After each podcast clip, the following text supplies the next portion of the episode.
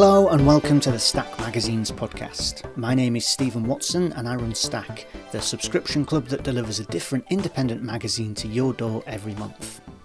In this episode, I'm speaking with Erin Rimmer and Simon Doherty from Roughcast, a brilliantly abrasive, punk inspired magazine that's here to shake up what it calls the dull pastiche of British media.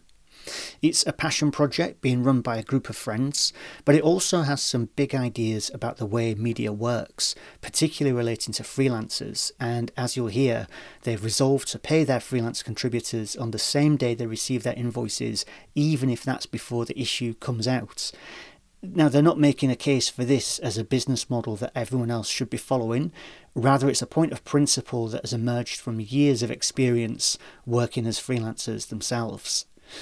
Erin and Simon came up to visit me at our office last month, and I had thought we might head out to sit by the canal and record this episode, but on the day it was totally freezing, so in the end we just sat downstairs in our building, which means this one has got quite a lot of London noise going on in the background, but that somehow feels appropriate for the magazine's tone, so I hope you'll enjoy this conversation about Roughcast.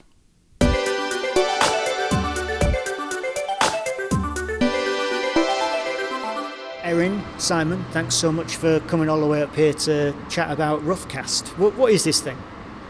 I think Roughcast was basically um, a group of friends that wanted to create the magazine of our dreams.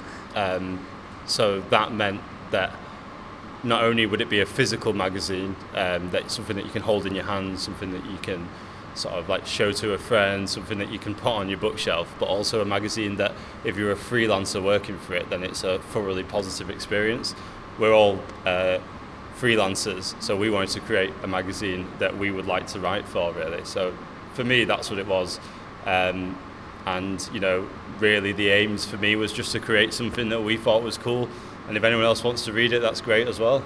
So, so what, what is it then that makes this into a mag that freelancers particularly want to write for? Well, firstly, um, you get paid on time. Uh, the, the, same day that you send the invoice, you get paid. Um, all the freelancers are paid before we go to print. That's really important. The day that we can't pay the freelancers before we go to the print is the day that we don't go to print. That was one of the main values of the magazine. Um, and then also ones where freelancers are sort of given an opportunity to um, create something that's truly them with absolutely no corporate um, influence or absolutely absolutely no conflicts of interest that would change their personality and who they are. So, and so, I mean, I, I, take it from this that you guys have like vested interest. Are you, are you like you are freelancers or you have freelanced for a substantial part of your career? I so I I've done freelancing on the side of jobs. I've had like month stints, um, and then I've had the experience of waiting for for months for payment, um, and that's quite harrowing, especially during COVID. That was really hard. Um, but I've always, yeah, I usually have had a full time job. I think Si's had longer bouts of freelancing. Yeah, I've, I've been freelancer for about seven years, um, a freelance writer. Um, I, me and Josh, um, who couldn't make it today, but Josh is sort of responsible for all the photography. He's the director of the photography. Um, we've been working on projects together for about six or seven years on freelance projects. Um, I do have a full time job as well, but I freelance on the side as a way of funding Roughcast. So I freelance to pay freelancers. It's a revolving door of freelance. and, and, I mean, uh, like, so a, a lot of independent magazines um, don't pay their contributors, and, and you know that's for kind of understandable reasons that like they just don't have the cash for it. The, it sounds like it was uh, sort of like a point of principle, like an important thing for you that people should get paid for, for working on this mag. Yeah, I, I feel like I think we've got a bit of a culture now of expecting things for free. You'll see everything for free on social media and you'll read articles for free online. And I think both of us have a real motivation to value the work that you're getting. And I think if you can pay for the artwork that's in your magazine, I think then you should definitely do that. And um, yeah, it was a very high like value for us. Are you like what, what sort of rates are you are you paying people to, to be involved with the mag? Just the the standard industry rates. Yeah, we, we pay what, what the main uh, commercial magazines pay. Um, and it's just purely because we do a lot of work um, outside our jobs to fund it ourselves. Um, because we wouldn't really be able to create a magazine that would be like the dream magazine for freelancers that sent us the freelancer experience if we were like, um, oh, we can't afford to pay for you. So. Yeah, exactly.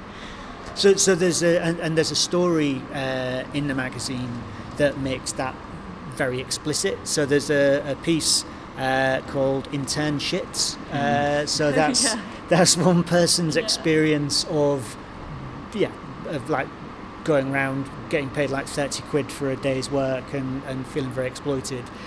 That seems to be the first of like a, a regular series uh, called Not One for Us. So it is the idea that you're publishing stuff in this magazine that doesn't find a home elsewhere.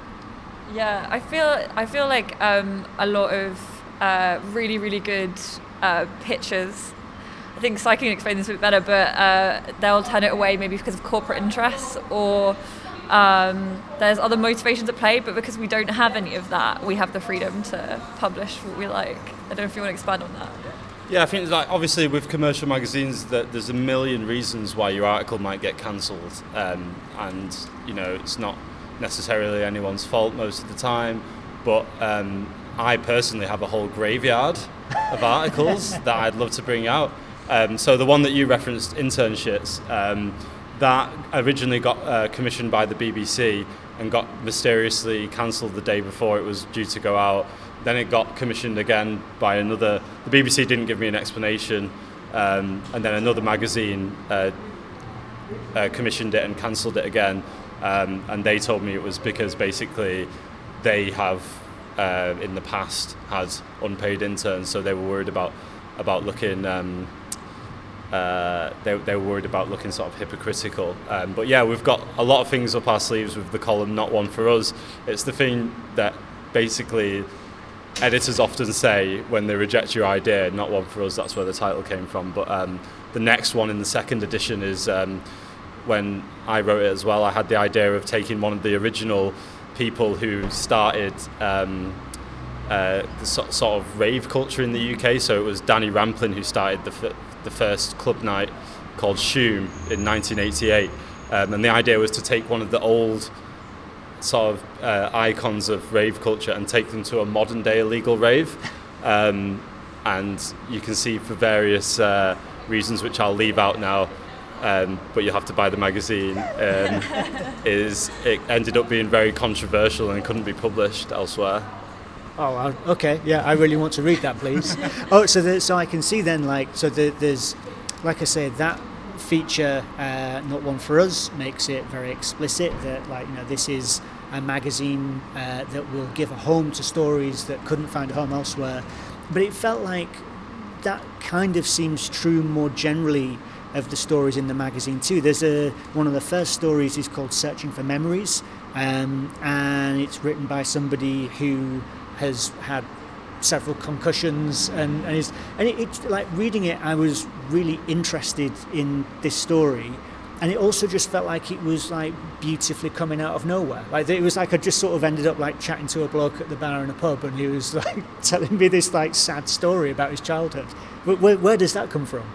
Um, so basically we have uh, we have certain writers photographers artists illustrators that we want to target because we think they're really awesome um, so I was interested in getting Reese, one of my favourite writers, to write something, um, and we basically just put the theme to him and see what he came back with. And he came back with the first time that he realised that he'd lost all his childhood memories. Wow, there, there, you go.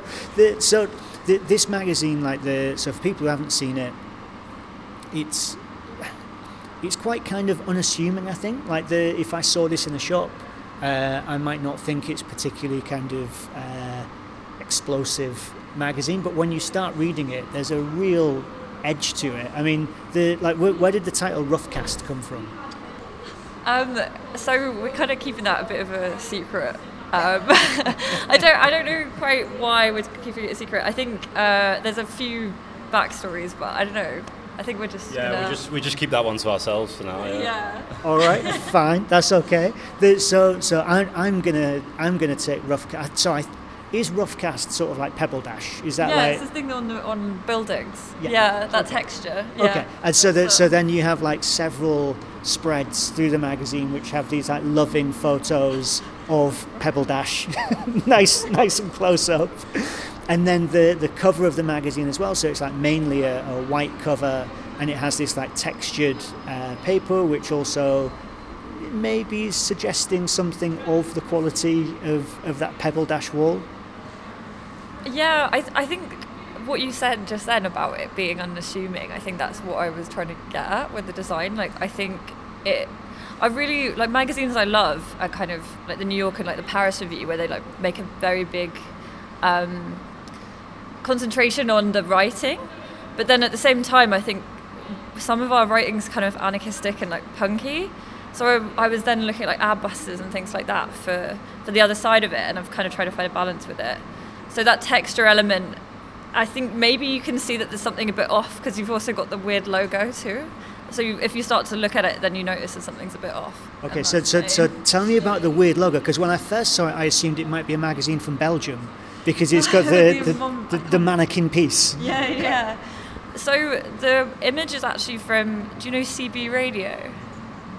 Um, it was like an old way that people used to do uh, radio and they'd make these Oh, like so you mean the technology of CB radio? yeah, yeah, yeah, sure, yeah, yeah. And have you seen the little cards that people would do? They're like the so people would send each other their um, their radio stations on like an illustrated card, so they would know where to tune in. Uh-huh. Oh God, I hope I've done that right. Otherwise, I've, I'm sorry, radio fan. Um, but I have a load of them, and I've been collecting like old archive stuff, which I think you can see a bit in the magazine. And uh, I found this on a um, old CB radio card, and I'd just scanned it, and I always scan things in, and sometimes use them, and just loved it. I was like, and then realised after that it was a statue in Belgium, but I, I think it kind of fits with it. And then you've got the weird, which also I did in about two minutes, but yeah, I, on the spine there's just I think that will stand out quite well if you look closely on your spine. Okay, so the so so the oh, so so the, the illustration we're talking about is a little boy with his willy out uh, having a wee, and then down the spine in green it looks like you've got a little trail of wee going all the way down the, the spine of the, magazine. colour. I, I, it's again just that kind of unassuming, plain thing, and then you'll look at it and go, "Wait, is that a little boy having a piss?" and then you will, then you will kind of hopefully go inside. Um, but yeah, that was the aim. Okay, all right. Well, so, so I think like a, a objective achieved uh, with that. There's also, uh, I'm not surprised to hear you talking about kind of like the interest in like archival stuff. Like the there's some very rude playing cards uh, in there. Oh. What's the what, what's the thinking behind this? So that's actually the person who's not here, Josh. He makes um, artwork about what's the background on the tarot? It's, it's t- they're, they're tarot cards that he's been designing using, um, I believe, he's, he's going to go mad if I get this wrong, but um, I believe it's old 70s porn that he's gone and bought in bulk. And he's been using he's been using that material to make various collages over the last few years. So he's designed a series of tarot cards, which we're going to preview in each one. And then once once we've shown them all in the magazine, I think we're going to sell the tarot cards through our website. Ah, nice. I see. Okay. All right. And so the so like for all that this magazine has this kind of like punky kind of uh, like sort of abrasive, rough cast uh, like sort of attitude. There is also clearly like a thought towards how we're going to actually sell this and make money from it. So one of your first pages in here is like the subscription page. You're making these things to uh, the tarot cards to sell. To like, what's the kind of aim with the magazine in terms of, you know, how how long running do you want this magazine to be? So we, we were just talking before this started about like when you take subscriptions, it's really stressful because when someone subscribes, you've got to then like deliver magazines to them. How how kind of like all in on this are you? We're very we're very in on it. Um, I mean, the way that we've set it up is that we do freelance work to pay the other freelancers, so that um, it doesn't really matter if, if we, w- we would be able to continue the magazine regardless anyway. Um, I think that um, with with with the sub- with the if you, if you costed it all up into a spreadsheet, it wouldn't make any sense at all, basically. um, but yeah, but we, we as long as we get an opportunity to make something that we think is interesting, we're going to continue with it. Uh, we're definitely here to stay, and um, we're, we're we we think that the most creative and innovative and, and passionate people are in the indie magazine space. Um, so once we've sort of like after watching from afar for so long, now we've dipped our toe in it. We're like we're like really inspired by um, the people that occupy this space, and it seems to me like everyone's sort of building each other up rather than competition. It's like everyone sort of builds you up. So it's a, it's a pretty nice place to be, and yeah, we want to be here. Totally, totally. I mean, the, that that completely tallies with my experience of independent magazine people. Like the, you know, it's it's much more collegiate, it's much more collaborative than it is trying to compete with each other. It seems like you've also got a real axe to grind with kind of the mainstream media. So the in the editor's letter, uh, there's a line that says Roughcast exists because British media has become a dull pastiche of what it once was. I love that. It's fantastic. And there's something about like aside from like a few interesting magazines, like you know. So what like what would you say is interesting these days? Like what like what are you looking to and thinking like oh, actually this is this is worth my time? Like magazines specifically? Or no, no, could could be anything. I think uh, things that have been independently made that haven't got the corporate interests are fascinating. Like the since we've made this, we've become so aware of all the independent magazines and it's so inspiring because instead of this like competitiveness that you have with corporate magazines, everyone's like bigging each other up and there's all you go into a shop and everyone's there. It feels like a a thing that you'd actually make time to do, like sit down and read these magazines. So I think that's really inspiring to me. And you'll find magazines on just someone's really passionate about hand dryers. And then I think I brought that off Stack actually once. And it's just like all these amazing illustrations about hand dryers. And it's like, no, I don't think that would ever be done corporate. But that's what's inspiring to me, just eccentric people making eccentric things. Totally. And, yeah. and, and I guess also that there is at least the hope that with this somebody out there will buy your magazine. Whereas, like you know, when you're thinking about the digital side of things, the and this is referenced in the editor's letter as well. There's just it's so accepted now that people just expect to have their digital content for free, please. Yeah. like the you know, at least there's at least there's the aim with this that someone's going to go out, spend some money on it, and then value it as a result. Yeah, totally. Um, I mean, for me, what what I think is good at the moment is Foam's one of my favourite magazines, and especially when we recently went to an exhibition in the Netherlands, and I was so inspired that day by by Foam. I just think that the way it's presented is just perfect. It's brilliant. Um, and then I also like Paperboy. I also like F- Fence is really good, especially the writing's excellent in there. And then sort of New Yorkers, the sort of reigns supreme editorially. Uh, you can't really get better than that. Um, but I've also I'm also um, really sort of inspired by the reprints of the old DIY fanzines. So like Boy's Own fanzine, which was sort of like the the, the, the newsletter of the Acid House movement in you know, started by like Andrew Weatherall and, and Terry Farley. And that I'm constantly pouring through that again and again. And more recently, Vague as well, which is which is I bought it from Housmans quite recently. And you know when it's literally just like someone with a felt tip and a typewriter has put this together, you know, it doesn't really get much more interesting than that for me. So yeah, there's quite a lot of uh, quite a lot of new stuff uh, that that's interesting. Even like the face, I write a column for the face, um, and that's that's still maintained uh, good good quality content, I think, throughout. Um, but yeah, but mainly um, I just get so inspired when I walk into these these shops and everything's perfectly placed onto, onto, onto the shelf. And then it's just like, yeah, with uh, online media, it's like you usually have to change the title because if it's not written in a certain way, then it won't get the clicks, and you have to change it. You're forced to change your personality with with online digital stuff, um, but with print stuff, you can literally just have it exactly how you want it.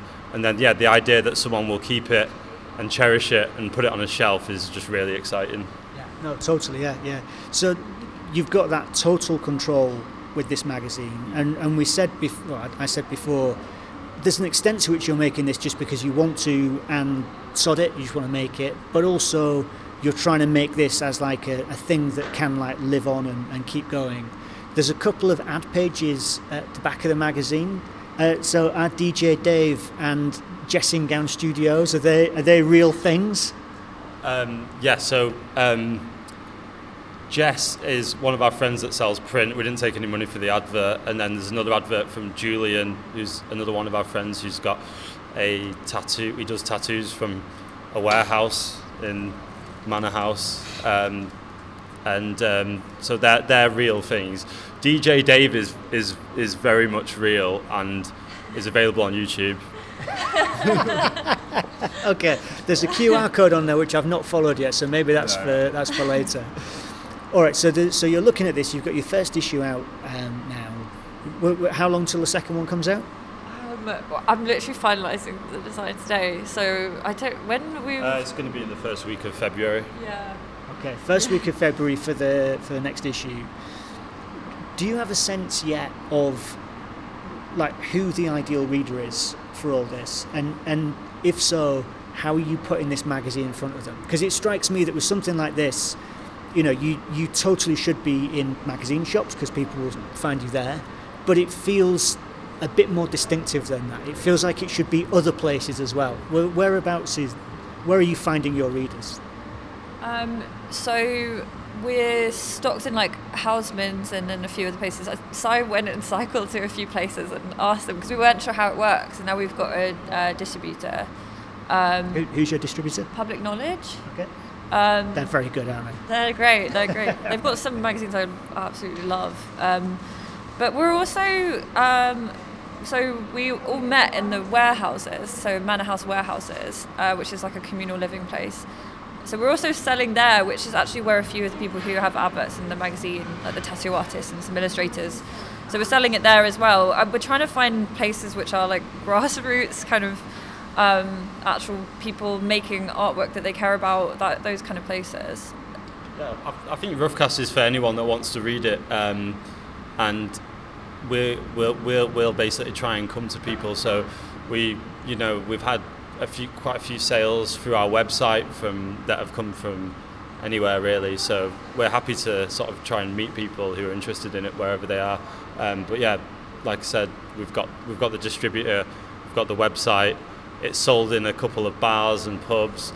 We'll even come and drop it off to you if you ring us. And, and how many copies did you print of this first one? It was 400.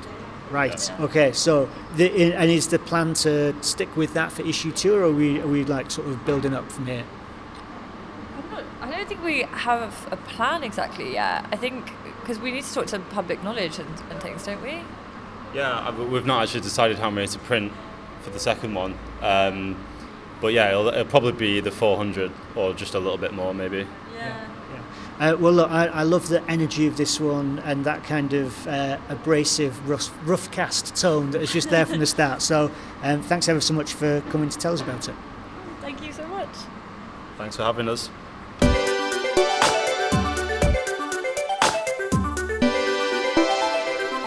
Okay, that's all from me this week. I'd like to say thanks again to Erin and Simon for making the trip to come and speak with me. I'm afraid the Stack office is really not in a very central part of London, so I really appreciate it when people do make the trek over to our bit of Ladbroke Grove. We spoke briefly in that conversation about the stressfulness of subscriptions, but of course, ultimately, I'd love to make all of our podcast listeners into actual Stack subscribers so we can start delivering our surprise magazines to you every month. So if you want to see these magazines for yourself, go to stackmagazines.com and sign up. And if you use the code podcast, you'll get 10% off our regular prices, and I'll thank you at the end of our next episode. Big thanks this time go to Thea Angelica Davies, who subscribed to Stack just yesterday, so she'll be receiving her first magazine soon. Thank you very much for that, Thea Angelica, uh, and welcome to the club. I hope that you have enjoyed this episode. If you don't already, please do follow us wherever you get your podcasts, and I'll be back with another episode in a couple of weeks.